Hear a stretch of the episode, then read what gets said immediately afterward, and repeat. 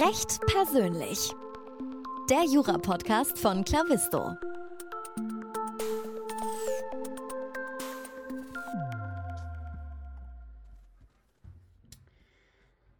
Hallo und herzlich willkommen zu einer neuen Folge von Recht persönlich, dem Jura-Podcast von Clavisto. Mein Name ist immer noch Moritz Mümmler und ich spreche heute mit Dr. Lukas Wollenschläger. Er ist äh, Associate bei Hogan Lovells im äh, Bereich des gewerblichen Rechtsschutz in Düsseldorf. Und ähm, ich freue mich sehr, dich heute hier zu haben, lieber Lukas. Herzlich willkommen im Podcast. Ja, vielen Dank. Ich freue mich auch da zu sein. Meine Eingangsfrage ist immer, wie denn die Gäste zu dem Jurastudium gekommen sind. Und das würde mich in deinem Fall auch interessieren. Wie kam es dazu, dass du Jura studiert hast? Das war tatsächlich überhaupt gar keine bewusste Entscheidung. Nach dem Abi stand ich mit vielen Möglichkeiten da, wusste noch nicht so richtig, was ich mache und äh, habe mich dann einfach mal in Trier in der Jura-Vorlesung reingesetzt und habe dann gemerkt, das klingt ja super interessant, das ist einfach spannend. Und äh, ja, da kam dann erstmal ohne eine wirklich große Grundsatzentscheidung. Ich dachte, ich kann ja immer anfangen und wenn es mir irgendwie im weiteren Verlauf nicht gefällt, kann ich auch jederzeit wieder aufhören. Ähm, und dann habe ich angefangen und bin einfach dabei geblieben, weil es mir nach wie vor einfach weiter Spaß gemacht hat. Cool. Jetzt äh, hast du gerade Uni Trier gesagt. Ich habe hier auf meinem Zettel stehen äh, Uni Freiburg. Ähm, wie kommt's? Äh, für uns bisschen, nimm uns ein bisschen mit. Äh, ich komme aus Trier gebürtig, habe dann natürlich mein Abi dort gemacht. Ähm, dementsprechend, bevor ich mich dazu entschieden habe, dass ich Freiburg studieren werde, äh, äh, dass ich Jura studieren werde in Freiburg, habe ich dann erstmal in Trier geschaut, wie sieht das denn aus? Wie, ähm, ja, was ist das so vom, vom Allgemeinen her? Wie ähm, muss ich mir eine Jura-Vorlesung äh, vorstellen? Und ähm, dann, als die Entscheidung getroffen wurde, habe ich dann geschaut, wo genau geht es denn hin? Cool, da hast du dich, glaube ich, schon mal mehr informiert als die meisten Jurastudenten, äh, die dann einfach sagen, jetzt studiere ich jetzt. Ähm, also du warst gut vorbereitet. Hast du dich denn auch auf die Uni Freiburg vorbereitet? Also wusstest du, dass das eine bisschen kleinere Fakultät ist? Wusstest du so ein bisschen, worauf du dich einlässt? Ich kannte Freiburg auf jeden Fall. Ähm, ich war einfach vorher schon ein paar Mal in Freiburg und fand die Stadt super cool.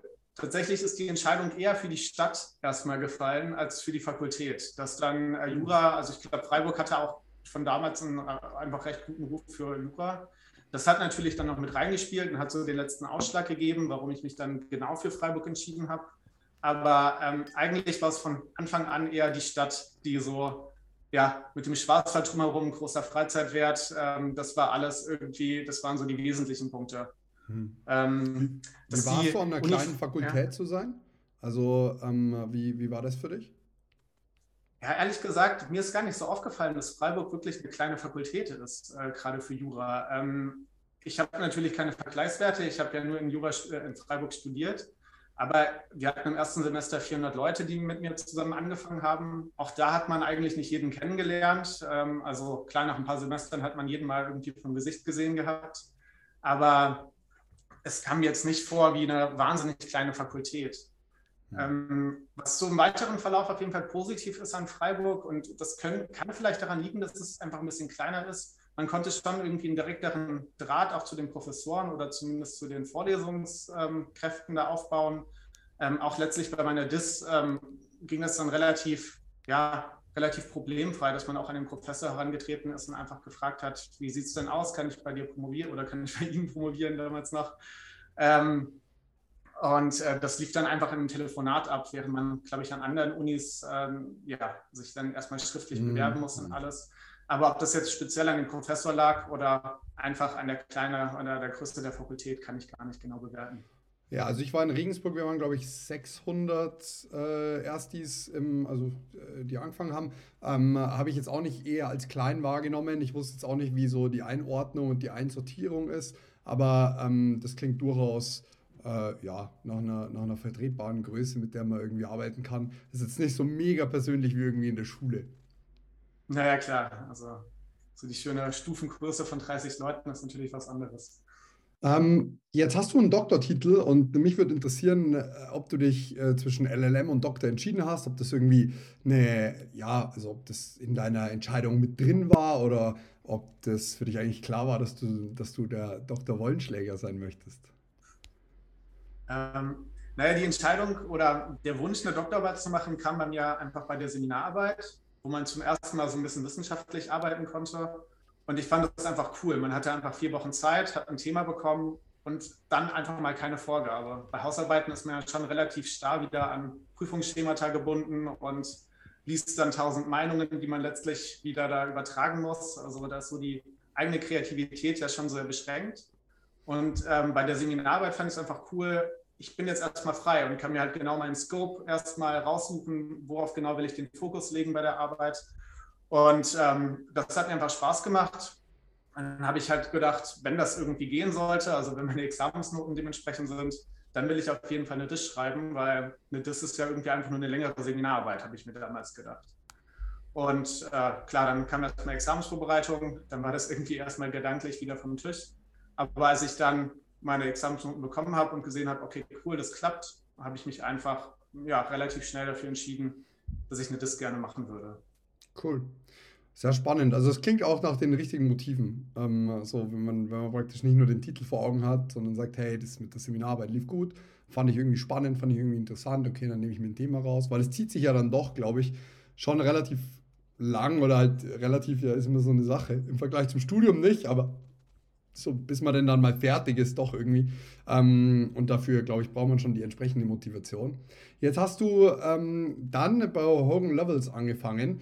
Ähm, mich würde interessieren, wie es dazu kam, weil so wie ich weiß oder so viel ich weiß, hast du deine Anwaltsstation bereits in Düsseldorf in der IPMT-Praxis absolviert.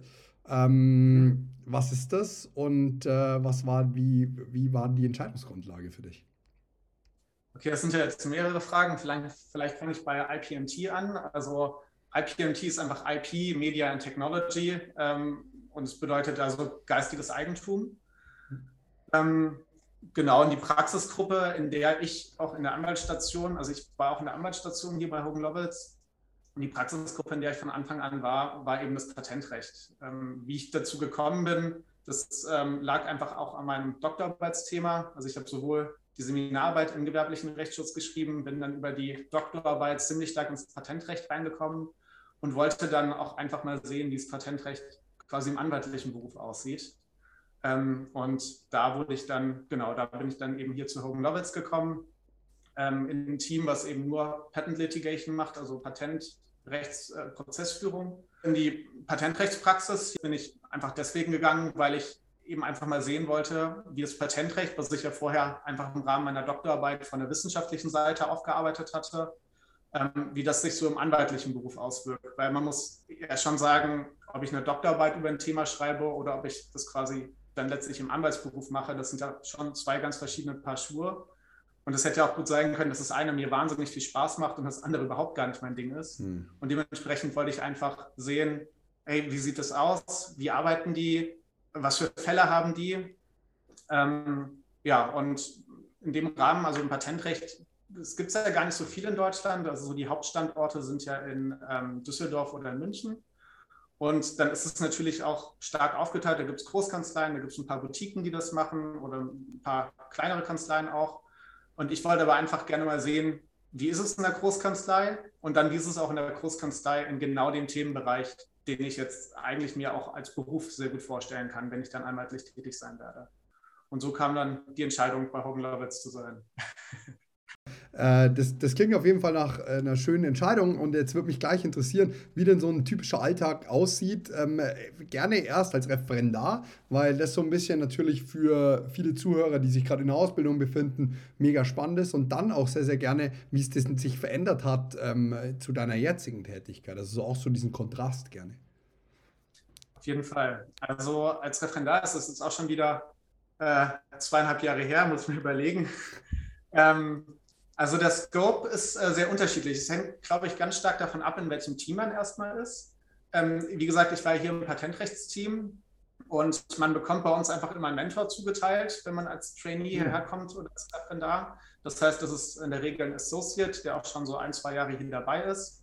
Das heißt, er ist noch nicht ganz weit entfernt, aber ähm, hat trotzdem eben schon eine gewisse Erfahrung.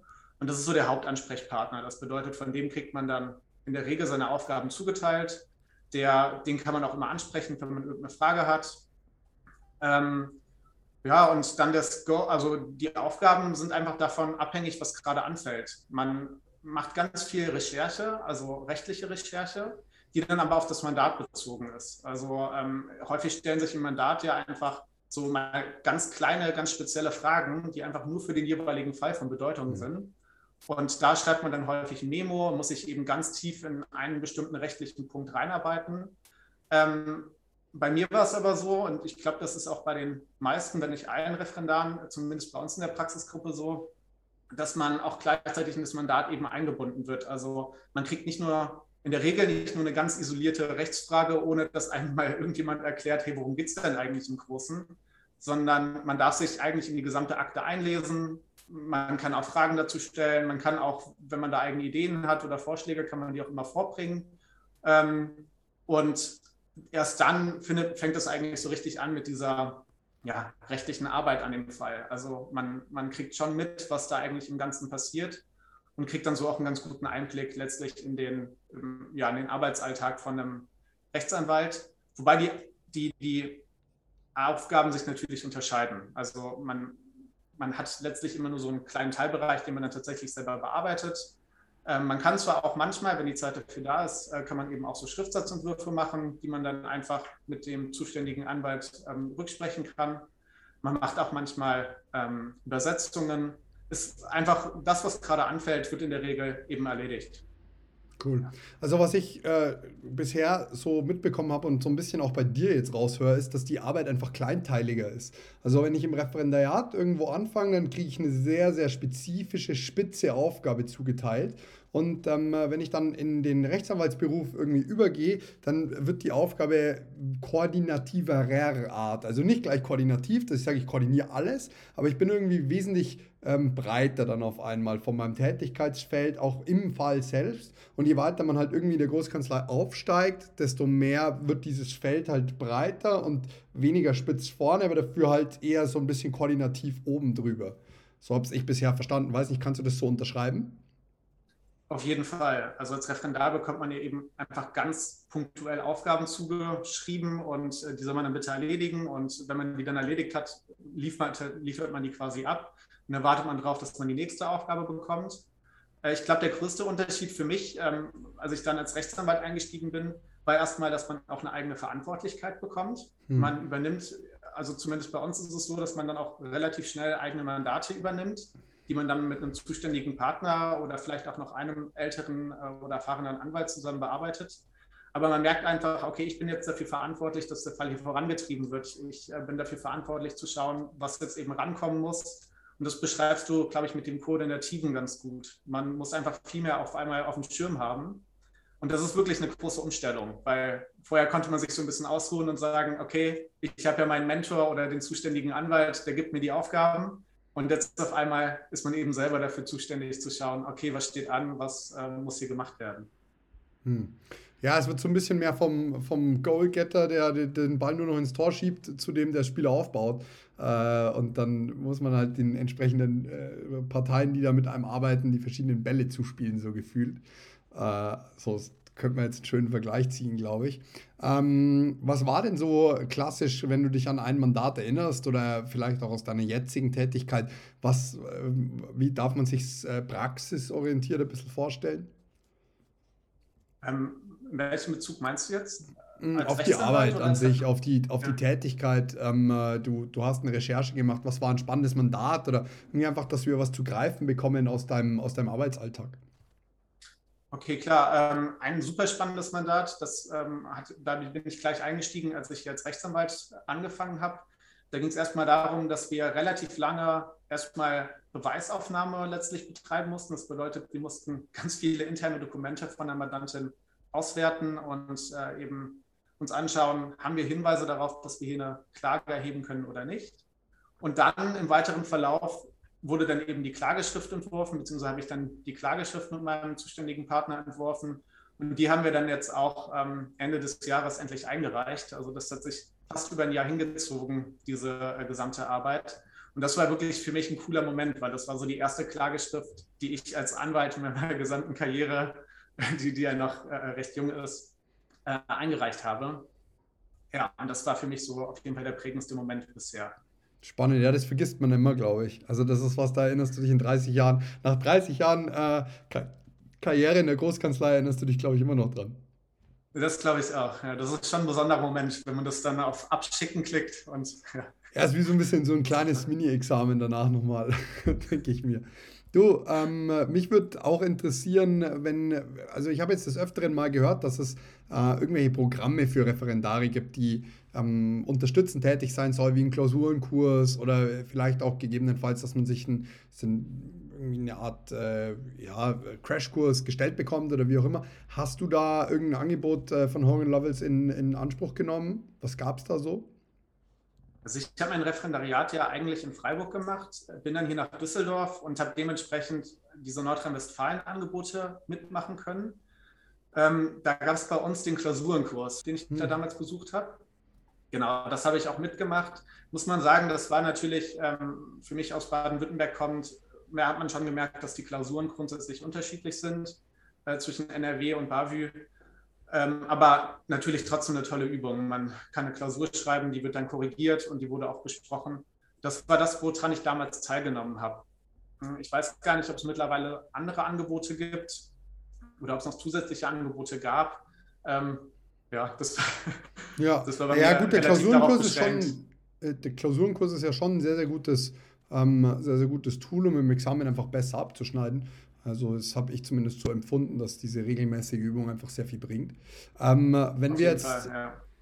wenn wir jetzt äh, auf den Moment nach deinem Examen gehen, dann äh, bist du letztlich auch äh, als Associate im gewerblichen Rechtsschutz eingestiegen bei Hogan Lovells. Und ähm, mich würde interessieren, was waren deine Kriterien für einen Arbeitgeber? Warst du aus dem Referendariat noch so begeistert, dass du gesagt hast, the one and only? Oder gab es irgendwelche, was waren so die Überlegungen? Also ich muss ja sagen, ich war sowohl in der Anwalts- als auch in der Wahlstation hier in der ähm, Praxisgruppe und auch im selben Team, in dem ich jetzt letztlich hier arbeite. Das heißt, ne, ja, ich fand es schon ziemlich cool damals im Referendariat. Ähm, und das hat natürlich auch mich ein bisschen gebiased und mir gesagt, okay, ich kann mir sehr, sehr gut vorstellen, hier anzufangen. Ähm, aber als ich dann mein Examen hatte, habe ich mich natürlich trotzdem, beziehungsweise in den, in den Monaten nach dem Schriftlichen, habe ich mich natürlich trotzdem informiert und mir angeschaut, okay, was gibt es so auf dem Markt? Ähm, kannte aber, und das hat für mich für Hogan Lovitz einfach gesprochen, ich kannte hier das Team schon. Ähm, das heißt, ich war hier eigentlich gar nicht mehr ganz neu, sondern ich konnte eigentlich fast laufend, ähm, das war ja für mich ein fließender Übergang fast. Ähm, ich fand die Stimmung hier im Team einfach super. Das war für mich ganz wichtig und war für mich auch eigentlich ein Grund, also im Studium habe ich immer gedacht, Großkanzler auf keinen Fall, da ist ja nur Ellenbogengesellschaft und ähm, die, äh, die Leute sind eigentlich nur, nur egoistisch unterwegs und keine richtige Kollegialität. Ich kann nicht beschreiben, wie es in anderen Großkanzleien ist. Ich weiß nur, hier in unserem Team ist es halt überhaupt nicht so. Und ähm, das hat mir so gut gefallen. Das ist für mich schon ein ganz wesentlicher Punkt, bei hier zu Hogan Lovells zu gehen. Hm. Ein weiterer Aspekt, warum ich halt, mich halt auch für eine Großkanzlei entschieden habe, waren halt die Mandate. Ich, also Patentrecht ist natürlich sehr, sehr wirtschaftsgebunden. Also man arbeitet da ja einfach mit, mit bestimmten Unternehmen zusammen. Und wir haben einfach ganz coole große Mandate hier, die wir bearbeiten können. Also auch mit namhaften Kunden, die man dann eben auch aus der Zeitung kennt. Und es macht einfach Spaß, dann zu sehen, hey, ich arbeite hier an was mit, was dann letztlich sogar irgendwie in der Öffentlichkeit einen Widerhall findet. Das war auf jeden Fall eine Motivation. Ähm, dass man eben das Jura auch auf einem relativ hohen Level hier macht, wobei das machen andere bestimmt äh, eben auch, also äh, im, Patentrecht gar keine Frage. Aber das hat mich eben hier auch begeistert, dass man einfach lange recherchieren kann zu Themen. Also die Mandanten wollen, dass es einfach ausrecherchiert wird und wollen das bestmögliche Ergebnis haben. Und das bedeutet, man darf sich auch Zeit nehmen. Das fand ich von Anfang an einen tollen Aspekt. Ähm, genau, und letztlich, das war für mich auf keinen Fall entscheidungstreibend, aber spielt natürlich bei jeder Entscheidung auch mit rein. Äh, Hogan Lovitz hat auch einfach marktüblich bezahlt ähm, und war da auch eigentlich ganz gut aufgestellt. Und das mhm. war für mich einfach ein Gesamtpaket, wo ich dachte, super, wenn ich hier anfangen kann, dann würde ich hier wirklich gerne anfangen. Und das hat dann auch geklappt. Ja, und jetzt bin ich seit Januar dabei. Oder Klingt nach einer, nach welcher Januar? Äh, 2021. Ja, wollte ich gerade sagen, weil wir, wir nehmen ja. gerade im Januar auf. Und, ähm, das, ähm, meine, also für mich klingt das nach einer absoluten Traumentscheidung. Du weißt, was du kriegst. Das, was du kriegst, gefällt dir. Also äh, kannst du dich ja sehr gut dafür entscheiden. Du musst ja nicht mal lang rum überlegen. Genau, also bei jeder anderen Kanzlei wäre es hier noch so ein bisschen die Katze im Sack gewesen. und hier wusste ich einfach, was kommt. Ja, klar, das, und das war gut. deutlich erleichtert. Ja. Cool. Ähm, wenn wir jetzt an deinen Berufseinstieg zurückdenken, das ist ein bisschen über ein Jahr her. Wie waren die ersten Monate für dich als Rechtsanwalt, beziehungsweise wie war das erste Jahr eigentlich, wenn wir jetzt gerade so drauf zurückschauen? Du hast gesagt, dein Ref ist zwei Jahre her, dennoch irgendwie, oder wird es aber halt nahtlos ineinander übergegangen sein? Das heißt, so das erste Jahr als Rechtsanwalt, wie, wie war das so für dich? Ja, der Berufseinstieg war natürlich wahnsinnig spannend erstmal. Ähm, man kommt aus dem Referendariat, denkt, okay, ich kenne das ja eigentlich schon, ich weiß, wie es hier so abläuft und merkt dann eigentlich in den ersten paar Wochen als Anwalt, okay, eigentlich hat man zwar schon einen Einblick bekommen, man kennt die Kollegen, man kennt die IT, aber man weiß überhaupt nicht richtig, wie es abläuft, so das Anwaltsleben. Ähm, man, ich habe es kurz eben schon angerissen, man bekommt auf einmal eine ganz andere Verantwortlichkeit. Ähm, man muss sich selber darum kümmern, beim Mandanten einfach nachzufragen, wie sieht es jetzt aus mit dem Fall. Ähm, man muss einfach am Ball bleiben, dass die Fälle vorangetrieben werden. Ähm, und das war für mich am Anfang, glaube ich, die größte Umstellung, dass man, äh, ja, die, dass man diese Verantwortlichkeit hat. Und man merkt auch einfach, okay, das ist jetzt mein Fall. Ähm, und das gibt einem natürlich auch ein ganz anderes Gefühl für die Arbeit, die man da macht. Das macht es auf einer Seite halt deutlich belohnender, weil man denkt, okay, cool, alles, was ich jetzt hier reinbringe, ist dann letzt, letztlich so ein bisschen mein Baby, was hier weitergebracht wird. Aber auf der anderen Seite ähm, ist es eben auch ein Spannungsmoment. Ich glaube, also jetzt im Verlauf des Jahres wird das schon deutlich lockerer. Aber mhm. gerade als ich angefangen habe, war ich echt häufig noch angespannt und dachte, puh, habe ich da jetzt alles richtig gemacht? Habe ich genug E-Mails geschrieben? Habe ich an das gedacht? Habe an das gedacht? Ähm, das merkt man schon, dass es gerade in den ersten Monaten ganz extrem ist. Aber das wurde dann wirklich jetzt so im Verlauf des Jahres schon ähm, deutlich besser. Ich möchte mal einen Vergleich versuchen, ähm, ob das so ein bisschen ist, wie wenn man aus der Schule kommt und es im Studium anfängt. Ich weiß nicht, ob du dich da an dein erstes Semester gut erinnerst. Für mich war das sehr von, ich werde an die Hand genommen, ich werde erinnert, hey, bitte gib die Entschuldigung ab, du hast an dem Tag gefehlt. Äh, und dann im Studium war es so, hey Mist, ich habe die und die Frist versäumt, weil mich niemand darauf hingewiesen hat. Und genauso war für mich dieses erste Semester, so diese, dieses Einprasseln von Eindrücken, diese, diese neue Position irgendwie, der ich gerecht werden musste, obwohl ich gar nicht wusste, was auf mich wartet. Ähm, und dann war es immer cool natürlich, wenn man irgendwie Freunde hatte und dann du entsprechend in deinem Beruf natürlich äh, andere Anwälte, andere Kollegen, die einem so ein bisschen noch einen Tipp geben können, hey, informier dich mal, was das angeht oder wie auch immer. Also so, vielleicht, vielleicht trifft das Beispiel das ganz gut. Auf jeden Fall, der Vergleich passt auf jeden Fall. Man wird erstmal so ein bisschen in eine neue Situation reingeschmissen. Man ist zum ersten Mal irgendwie selbstständig ist ja auch beim Studium so, dass man irgendwie vorher Schule und so, da sagt einem auch immer jeder, was man machen soll eigentlich. Im Studium ist man auch zum ersten Mal auf sich alleine gestellt. Aber eigentlich ist es auch genau so. Man trifft, äh, im Studium trifft man dann irgendwie ältere Kommilitonen oder sonst irgendwelche Freunde, die einem dann ganz schnell erklären, wie der Hase läuft. Und hier ist es eben auch so. Hier wird man auch eigentlich dann schneller in die Hand genommen. Man kann auch immer bei seinem Partner in der Regel nachfragen, ähm, ob man das richtig macht.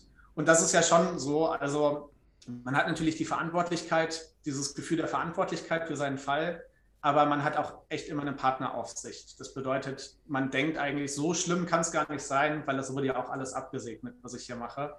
Und äh, das nimmt natürlich erheblichen Druckmoment weg. Ich glaube, wenn ich äh, hier häufig die, die Anfragen an den Partner nicht hätte stellen können, von wegen, passt das so, was ich hier mache, dann hätte ich bestimmt die ein oder andere schlaflose Nacht gehabt. Das klingt nach einem sehr guten Nährboden für persönliches Wachstum. Also so, es klingt danach, als wäre es, als könnte man sich gut einfinden zwischen der Herausforderung und der Unterstützungssituation, ähm, um einfach persönlich gut zu wachsen. Fachlich natürlich sowieso, aber jetzt mal unabhängig davon halt auch irgendwie zu reifen. Auf jeden Fall. Vor allem auch einfach die Gelegenheit, viele neue, also man, man lernt, man wird eben auch in viele neue Situationen zum ersten Mal reinkommen natürlich im Job-Einstieg. Also Mandantengespräche zum Beispiel sind einfach was, was man im Jurastudium nicht macht. Also das wird ja komplett ausgeklammert, was totaler, was eigentlich total verrückt ist, weil man muss viel mit Mandanten sprechen und es ist eigentlich ganz wichtig, dass man sich da auch gut ausdrücken kann und weiß, welche Fragen stelle ich. Und da ist wirklich eine steile Lernkurve, weil das darf man dann eigentlich relativ oder dürfen wir hier relativ schnell machen. Und das merkt man einfach, da geht einem vor dem ersten Call total das Herz und man denkt, oh Gott, was passiert gleich? Und irgendwann ist der Call dann vorbei und man denkt, hey krass, das war ja gar nicht so schlimm und es läuft. Das äh, sind auf jeden Fall auch einprägsame Momente gewesen.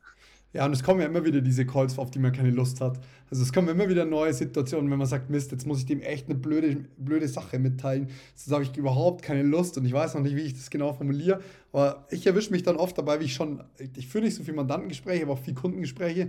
Und dann, ich erwische mich dann dabei, wie ich schon einfach gewählt habe und noch gar nicht so richtig voll bereit bin, weil ich mir denke, wenn ich jetzt noch länger warte, ich rufe den heute wieder nicht an, ich schieße wieder auf morgen. Und dann schaue ich mal, dass ich schnell die Nummer tippe und mir denke, hoffentlich geht er nicht hin, hoffentlich geht er nicht hin. also. Ja, ja.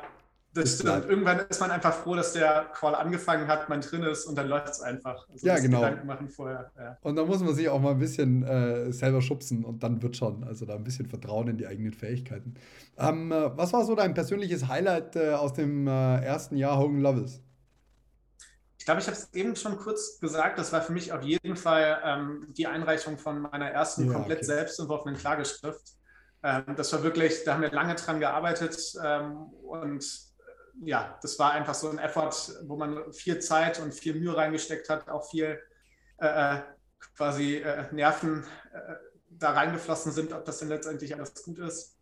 Und als der Schriftsatz dann eingereicht war, wusste man erstmal, cool, das, das liegt jetzt quasi bei Gericht und jetzt ist erstmal der Gegner am Zug und ähm, dann schauen wir mal, was da kommt. Das cool. war auf jeden Fall so das Highlight. Und daneben muss ich sagen, waren für mich auch einfach die Mandantengespräche, die ich geführt habe, ähm, total ja, total förderlich und, und ähm, interessant, wie, wie schnell man einfach in dieses, ja, da reinkommt, mit Mandanten zu sprechen. Mhm. Und ähm, da finde ich auch, dass ein sehr starkes persönliches Wachstum einfach äh, sich einstellt in, in dem ersten Jahr. Sehr schön. Was würdest du sagen, sollte man unbedingt mitbringen, ähm, wenn man jetzt äh, in, in, der Kanzlei bei Hogan Lovis anfängt, ähm, als Referendar oder Berufseinsteiger? Vielleicht auch, was hättest du dir gerne nachträglich selber für einen Tipp gegeben oder worüber bist du sehr dankbar? Welche Eigenschaft? Was, was sind so die, die idealen Voraussetzungen, um da einfach anzufangen und Fuß zu fassen?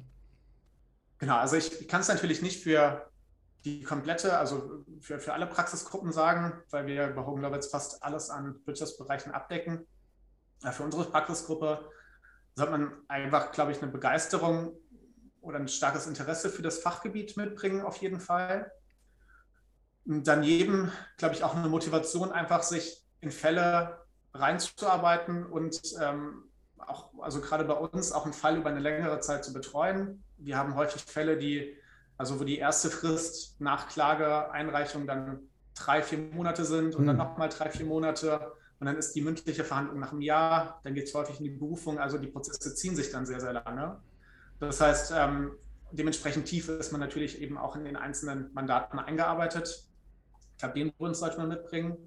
Was man, glaube ich, auf jeden Fall äh, haben sollte, und das, glaube ich, gilt für jede Wirtschaftskanzlei, ist einfach eine gewisse Freude auch an Englisch. Also wir schreiben viel auf Englisch, wir arbeiten hauptsächlich mit internationalen Mandanten zusammen. Dementsprechend ähm, werden wir eigentlich die Kommunikation erfolgt, zumindest mit den Mandanten immer auf Englisch, äh, im Team natürlich auf Deutsch. Aber ähm, wenn man da jetzt sagt, okay, das ist ein total rotes Tuch für mich, das wäre, glaube ich, ähm, schlecht. Aber daneben, glaube ich, muss man einfach äh, Motivation mitbringen und äh, dann klappt das alles.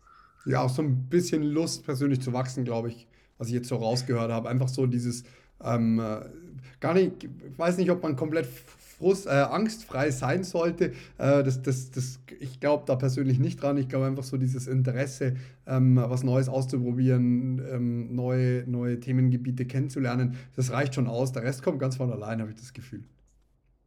Äh, ja, das auf jeden Fall. Also, dass man quasi selber so das Interesse daran hat, noch weiter persönlich zu wachsen, auf jeden Fall ich finde auch immer, das ist eigentlich so ein, so ein Privileg auch von dem Anwaltsberuf, dass man letztlich einen Beruf ausübt, in dem man eigentlich nicht nur stupide irgendwas abarbeitet, sondern man ist halt immer mit einer neuen Situation konfrontiert und muss sich eben anpassen und lernt auch dadurch immer. Also äh, eigentlich lernt man nie aus und wenn man daran kein Interesse hat, ist es vielleicht das Falsche.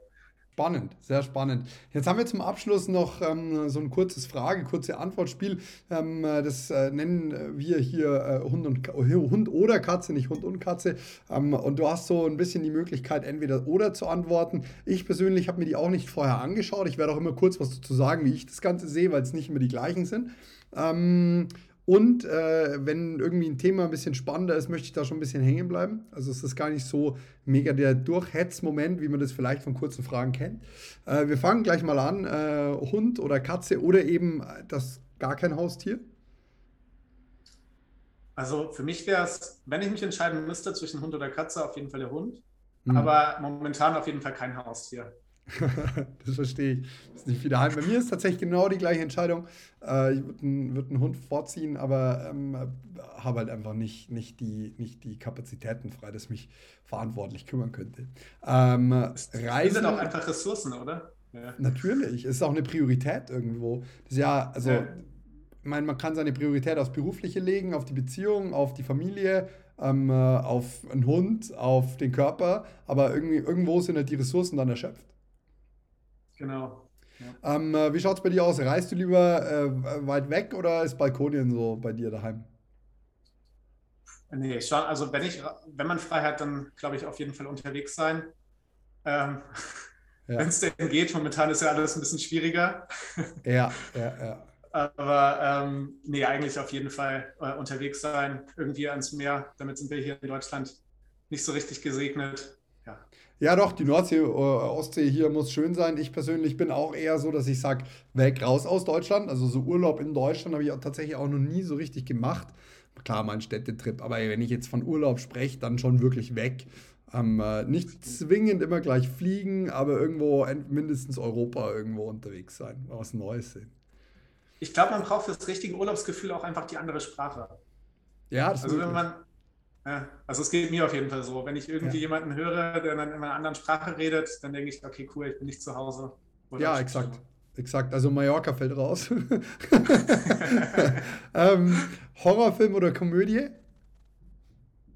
Kommt drauf an, mit wem man schaut, oder? Ja, das ist eine ähm, gute Antwort. nice one. aber ähm, ich würde sagen, hauptsächlich oder von dem, was ich mehr schaue, eher Komödie. Ja, ich würde ich würd mich persönlich nicht, also ich stehe nicht so auf Horrorfilme, ich stehe auch nicht so auf Komödien, ich stehe eher auf Actionfilme, aber das war jetzt auf meiner Liste nicht drauf. Würde ich wahrscheinlich eher Komödie nehmen. Horror finde ich manchmal so ein bisschen, frage ich mich immer, wer sowas konzipiert. Also da denke ich dann immer über den Regisseur nach und denke mir immer so, irgendwas ist mit dir nicht ganz sauber so. Weil manche Horrorfilme auch schon wieder so trashig sind, dass sie ja wieder in Richtung Komödie gehen. Scary Movie hat mir gut gefallen damals. Ja, auf jeden ähm, Fall. Das ist auch bist du der Meinung, dass Aliens existieren, ja oder nein? Oh, ähm, Wäre auf jeden Fall cool, ja. ja. Ich sag einfach mal ja. Also ich bin mir ziemlich sicher sogar, weil ohne dass ich irgendwie wissenschaftlich irgendeine Erkenntnis darüber habe, aber ich finde es ziemlich vermessen, dass wir wissen, wie, wie, wie groß das Universum sein könnte. Also wir, ich weiß ja nicht, ob wir genau wissen, wie groß es ist. Und dann uns vorstellen, dass wir das einzige Leben sind. Das finde ich ziemlich krass, muss ich sagen. Das finde ich ziemlich vermessen. Das stimmt, ja, da muss ich dir recht geben. Also so jetzt mal ganz unwissenschaftlich, so rein, rein von, der, von, der, von der objektiven Betrachtung drauf, denke ich mir so, wir, wissen, wir wussten vor tausend Jahren so wenig, was wenn wir jetzt auch genauso wenig wissen. Ähm, würdest du lieber unter Wasser atmen oder fliegen können? Auf jeden Fall fliegen. Mhm. Also wenn man einfach, also wir hatten es ja gerade eben von mal eben irgendwie Urlaub machen, wenn ich mir vorstelle, dass man nicht mehr irgendwo im Stau stehen müsste, man, man wartet mhm. morgens nicht auf die Bahn, man kann einfach mal eben in Urlaub quasi selber fliegen. Das klingt schon ziemlich verlockend. Aber wenn du erstmal im Wasser bist, ist es wahrscheinlich wie Fliegen, wenn du unter Wasser atmen kannst. Weil es ist ja wieder, also wir haben ja, wir unterteilen ja irgendwie in, in, in, in Erde und, und Himmel und das, das Meerreich sitzt zwar nicht so weit wie unser Luftraum, keinesfalls, aber es ist ja schon sehr, sehr weit. Es geht auch sehr tief runter. Das stimmt. Es kommt wahrscheinlich darauf an, muss ich dann unter Wasser quasi schwimmen? wahrscheinlich schon. Dann ja. komme ich wahrscheinlich nicht ganz so weit. Ähm, wenn ich fliegen so, kann, Superman, okay, ja, würde ich trotzdem auf jeden Fall sagen, fliegen. Aber wenn ich quasi auch beim Fliegen schwimmen muss, ja, okay, dann gebe ich dir recht. also ich finde ich find beides ziemlich interessant. Äh, ich glaube, Fliegen hat mehr so Utilities, die ich irgendwie nutzen kann, wie du das jetzt gerade sagst. Ich habe gar nicht so weit gedacht. Stau escapen, irgendwo wohin fliegen. Äh, finde ich schon auch ziemlich cool, war auch so immer der Kindheitstraum. Aber unter Wasser atmen, seit ich einen Film auf Netflix geguckt habe, My Octopus Teacher. Äh, schau dir den an, das ist ein guter Film. Bin ich so, bin ich echt nicht mehr ganz sicher. ähm, Netflix oder ein Buch lesen? Das kommt auch auf den Abend an. Also ich lese gerne ein Buch. Also da finde ich, kann man nicht entweder oder sagen, sondern. Mache ich auf jeden Fall beides. Ich, ich, ich sollte mehr lesen und schaue zu viel Netflix. Das wäre so die. die, die ich, ich glaube, die Antwort wird dir jeder geben, ja klar. Aber ja, ich, ich, lese auch. Mittlerweile bin ich viel zu Hörbüchern um, übergegangen, weil dann kann man nebenher auch noch so Hausarbeit erledigen und so ein paar bisschen Kram erledigen. Äh, Habe ich lange auch gemacht. Gut. Aber ich bin, äh, ich habe festgestellt, dass meine Aufmerksamkeit mit den Jahren schwindet und eher so ein bisschen goldfischlastig ist, so von der Zeitspanne. Und ich eher zu Podcasts tendiere tatsächlich, weil die bin ich in einer halben Stunde durch und so ein Audiobook sind schnell mal acht Stunden, bis ich wieder reingefunden habe. Dauert immer so ein bisschen. Also, ja. aber ich, ich liebe Hörbücher an sich. Also ich kann ja das absolut nachvollziehen. Logik oder Bauchgefühl? Ich muss für mich sagen, häufig eher Logik glaube, Bauchgefühlentscheidungen habe ich nur ganz wenige getroffen. Ja, Aber die also waren dann auch cool. Also vielleicht muss man das auch nochmal überdenken. Ich muss sagen, ich, ich äh, weiß oftmals die Entscheidung, die ich habe, durch den Bauch und begründe sie durch die Logik. Also so, das ist so ein, so ein es gibt, mein, mein rationales Hirn ist sehr stark im Vergleich. Also nur auf den Bauch verlassen könnte ich nie. Verstehe ich auch oftmals mhm. nicht. Da muss ich sagen, da kämpfe ich mit dem Gegenüber mit. So. Ähm, aber immer logisch begründen. Das ist wahrscheinlich auch so eine Juristenkrankheit, oder? Sehr, ja, dass wir immer alles für uns selber belegen müssen. Ja, ja, das stimmt.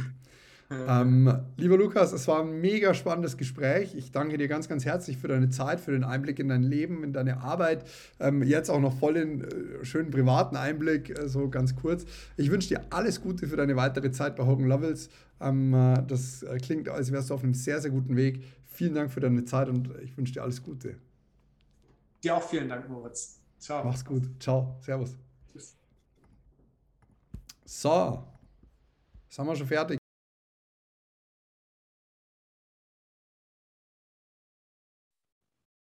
Ich hoffe, dir hat die heutige Episode gut gefallen. Wenn du Fragen, Kritik, Anregungen oder Feedback für mich hast, dann freue ich mich auf deine E-Mail an podcast.klavisto.de. Apropos Klavisto, bist du schon Mitglied bei unserem Förderprogramm für Nachwuchsjuristinnen und Nachwuchsjuristen? Wenn nicht, dann geh jetzt auf clavisto.de und bewirb dich um einen Platz in unserem Förderprogramm. Als Clavisto-Talent bieten wir dir die besten Karrierechancen und deinen Weg in eine Top-Kanzlei. Darüber hinaus haben wir noch einige Förderleistungen, die auf dich warten, darunter zum Beispiel das Use-Abo, ein JA-Abo, Gesetzestexte und auch ziemlich coole Schönfelder-Taschen von The Loyal One. Und es gibt noch wesentlich mehr Förderleistungen, die dort auf dich warten.